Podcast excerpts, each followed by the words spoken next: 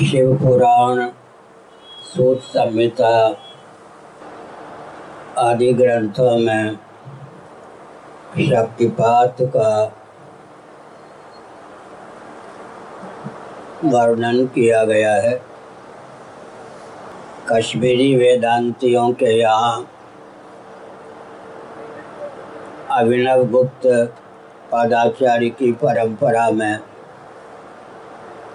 वे शक्तिपात की दीक्षा का विशद विवेचन किया गया है। तंत्रालोक आदि जो ग्रंथ हैं, शैव संप्रदाय के, उसमें इस विद्या का विस्तार पूर्वक निरूपण किया गया है। श्री गोवर्धन मठपुरी पीठ के एक सौ बयालीस में मान्य शंकराचार्य मधुसूदन तीर्थ जी महाभाग ने पीठ की अधिष्ठात्री देवी विमला जी को सिद्ध कर लुप्त प्राय इस दीक्षा की विधा को पुनः उज्जीवित किया था। आज पूरे विश्व में बंगाल आदि परंपरा के जो संत या महाराष्ट्र परंपरा के जो संत शक्तिपात की चर्चा करते हैं, वे श्री गोवर्धन मठपुरी पीठ के प्रति अवश्य ही आस्थान्वित हैं। शक्तिपात की मुख्य दो विधा होती है यम नियम आसन प्राणायाम प्रत्याहार धारणा ध्यान समाधि ये अष्टांग योग है।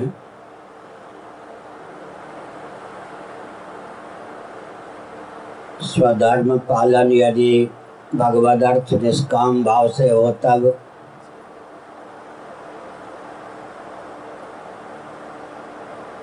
हृदय में साधन चतुष्टय की अभिव्यक्ति होती है।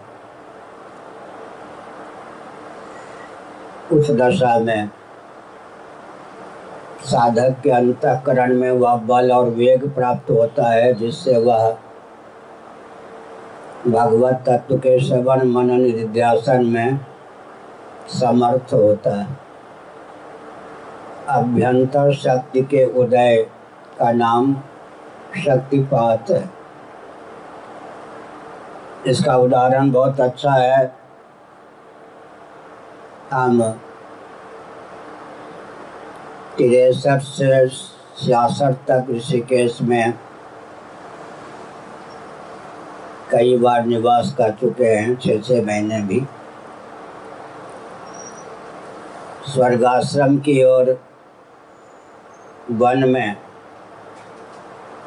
दो बांसों में वायु के वेग से रगड़ के कारण आग उत्पन्न होती थी, जिसको दावानल कहते। उसका भी कई बार हमने दर्शन किया है। घर में जैसे तिल्ली, जिसके मुख के आगे या मुख पर फास्फोरस का अंश होता है, उसके योग से आग को उत्पन्न करते हैं। अग्नि की अभिव्यक्ति की दो विधा हो गई। वेणु जिसको बाँस कहते हैं, अग्नि का द्रुत अभिव्यंजक संस्थान है और रगड़ के द्वारा आपकी अभिव्यक्ति हो जाती है। श्रीमद् भागवत के एकादश स्कंद आदि स्थलों में यज्ञशाला में जो अग्नि को प्रकट करने की विधा है, उस विधा को रूपक रूपक के रूप में प्रस्तुत किया गया है। उत्तर, दक्षिण, अवर,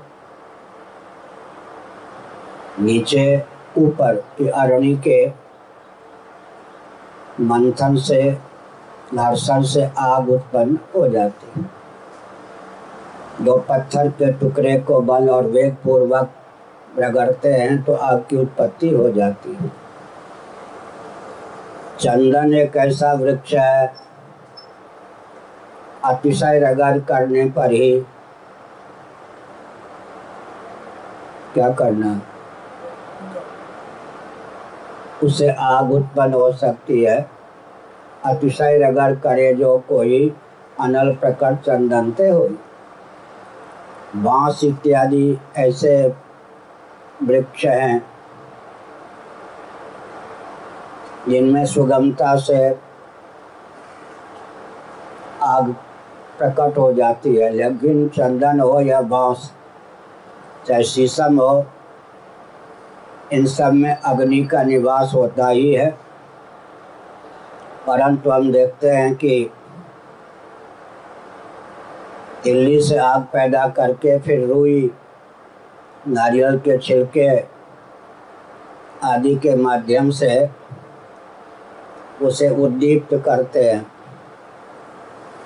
एक दीपक पात्र है उसमें स्नेह या घृत, तेल है, बत्ती है। विचार करके देखें तो पात्र में भी अग्नि है। स्निग्ध तेल या घृत में भी अग्नि है ऑयल में। बत्ती में भी अग्नि है। लेकिन अपने आप वो अग्नि प्रकट नहीं होते, लेकिन दिया सलाई के घर्षण से आग को प्रकट करके उसको छुआ देते हैं। तो बाह्य प्रयोग के द्वारा जब साधक हृदय में शक्ति का उदय होता है, प्राय शक्तिपात के रूप में उसी की प्रसिद्धि आजकल है। लेकिन शिव पुराण, सूत संहिता आदि में दोनों विधा शक्तिपात को लेकर है। साहित्य के ग्रंथों में और शक्तिपात के ग्रंथों में। सात्विक भावोदय का वर्णन किया गया है।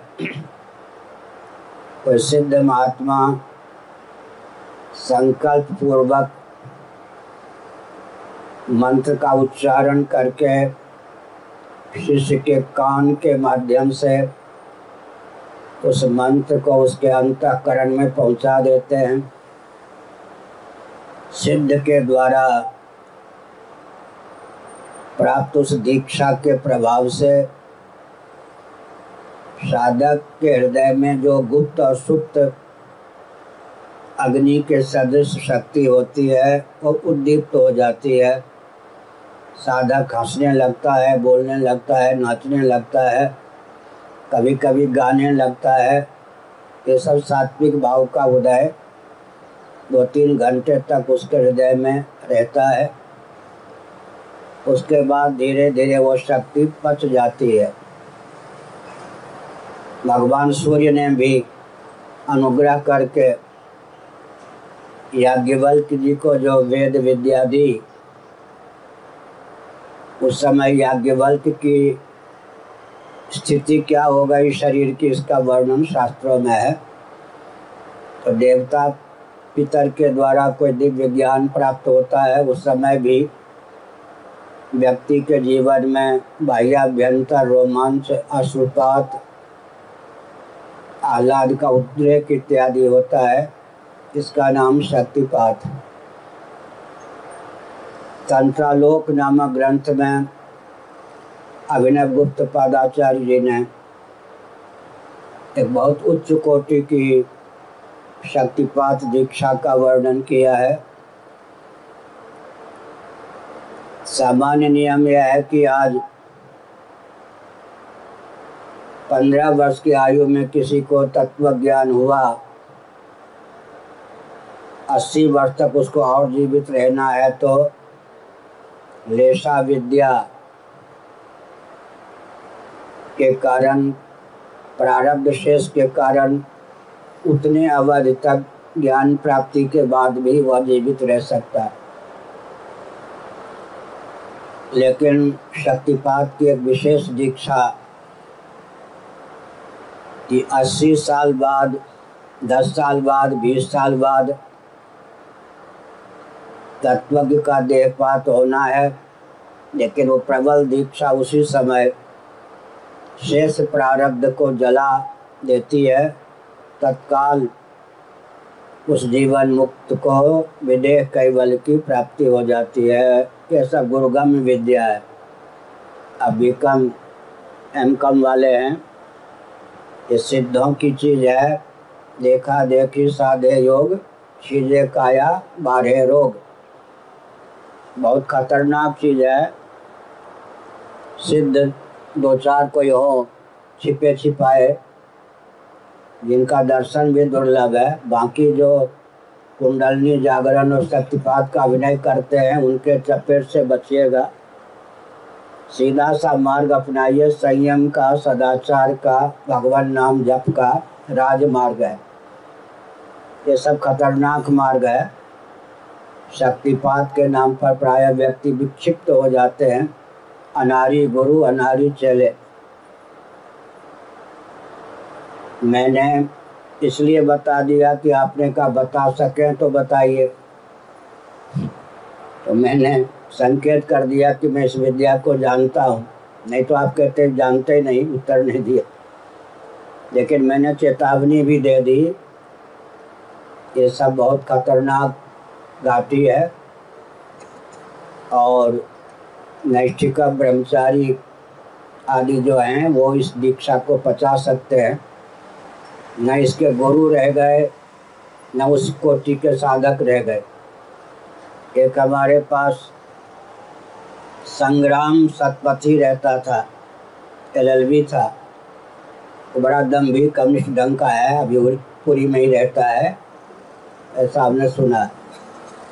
पहले हमारे पास रहता था अपनी दुष्टता को छिपा कर कई साल पहले की उसने कहा कि हमको आप स्वीकृति दीजिए, राजस्थान में कोई श्री माली है, ब्राह्मण। वो पच्चीस हज़ार रुपये में दिव्य दृष्टि देते हैं दिव्य चक्षु। लेकिन मैं आपका नाम लो, ले लूँगा तो शायद फ्री मुझे दिव्य चक्षु मिल जाए। समझ गए? दिव्य चक्षु दिव्यम ददामि ते चक्षु, पश्चिम योगमेश्वरम। नरावतार अर्जुन ने कहा कि यदि मैं समर्थ हूँ तो जिन विभूतियों से मंडित अपने विराट स्वरूप का वर्णन आपने किया है, मैं आँखों से उन सब विभूतियों से मंडित आपका विराट स्वरूप देखना चाहता हूँ। भगवान ने कहा स्वचक्षु के द्वारा तुम मेरे उस विराट स्वरूप का दर्शन नहीं कर सकते। तुम बालक सखा हो, मैं पालक सखा हूँ। तुम्हारी मचल को पूर्ण करने के लिए मैं तुम्हें दिव्य चक्षु प्रदान किए देता हूँ। संजय को भगवान वेद व्यास ने दिव्य चक्षु प्रदान किया था। तो हमने संकेत किया कि हमने कहा, भटकने की इच्छा है क्या? दिव्य चक्षु पच्चीस हज़ार रुपये में तो सभी सेठ साहूकार ही खरीद लें। दम्भ की पराकाष्ठा हुआ या नहीं? पच्चीस हज़ार रुपये में दिव्य चक्षु। जिन गरीबों को दो रोटी सुलभ नहीं है, वो तो कभी दिव्य चक्षु प्राप्ति नहीं कर सकते। मैंने मना किया, लेकिन उस व्यक्ति को हुआ कि हमारी प्रगति में ये बाधक हैं। भगा अब एक बार आया था, दो तीन साल पहले दम्भ पूर्वक हमने कहा, भगो यहाँ से। कभी वकील बनता है, कभी गोरक्षक बनता है कभी कुछ। दम्भ की पराकाष्ठ। तो आप विद्यार्थी हैं माता पिता आप पर खर्च करते होंगे। इन सबसे दूर रहकर भगवान नाम के द्वारा स्वाभाविक रूप से वह बल और वेग प्राप्त होता है। महायज्ञ यज्ञ से ब्राह्मीयम क्रियते तनु। साधन करते करते जीवन में दिव्यता आती है। बिना शक्ति संचय के तो भगवत प्राप्ति हो ही नहीं सकती। लेकिन ये ऊपर से जो गुरु लोग शक्तिपात करते हैं, ऐसे गुरु का भी प्राय विलोप है। कदाचित कोई हों भी तो ऐसे शिष्य जो उस दीक्षा को पचा सके। एक बंगाल के दंडी स्वामी थे। मैंने उनका दर्शन किया है भोले वाले थे। उन्होंने गोवर्धन मठपुरी पीठ के शंकराचार्य से ही दीक्षा ली। उन्होंने ये दीक्षा चला दी, सार्वजनिक कर दी।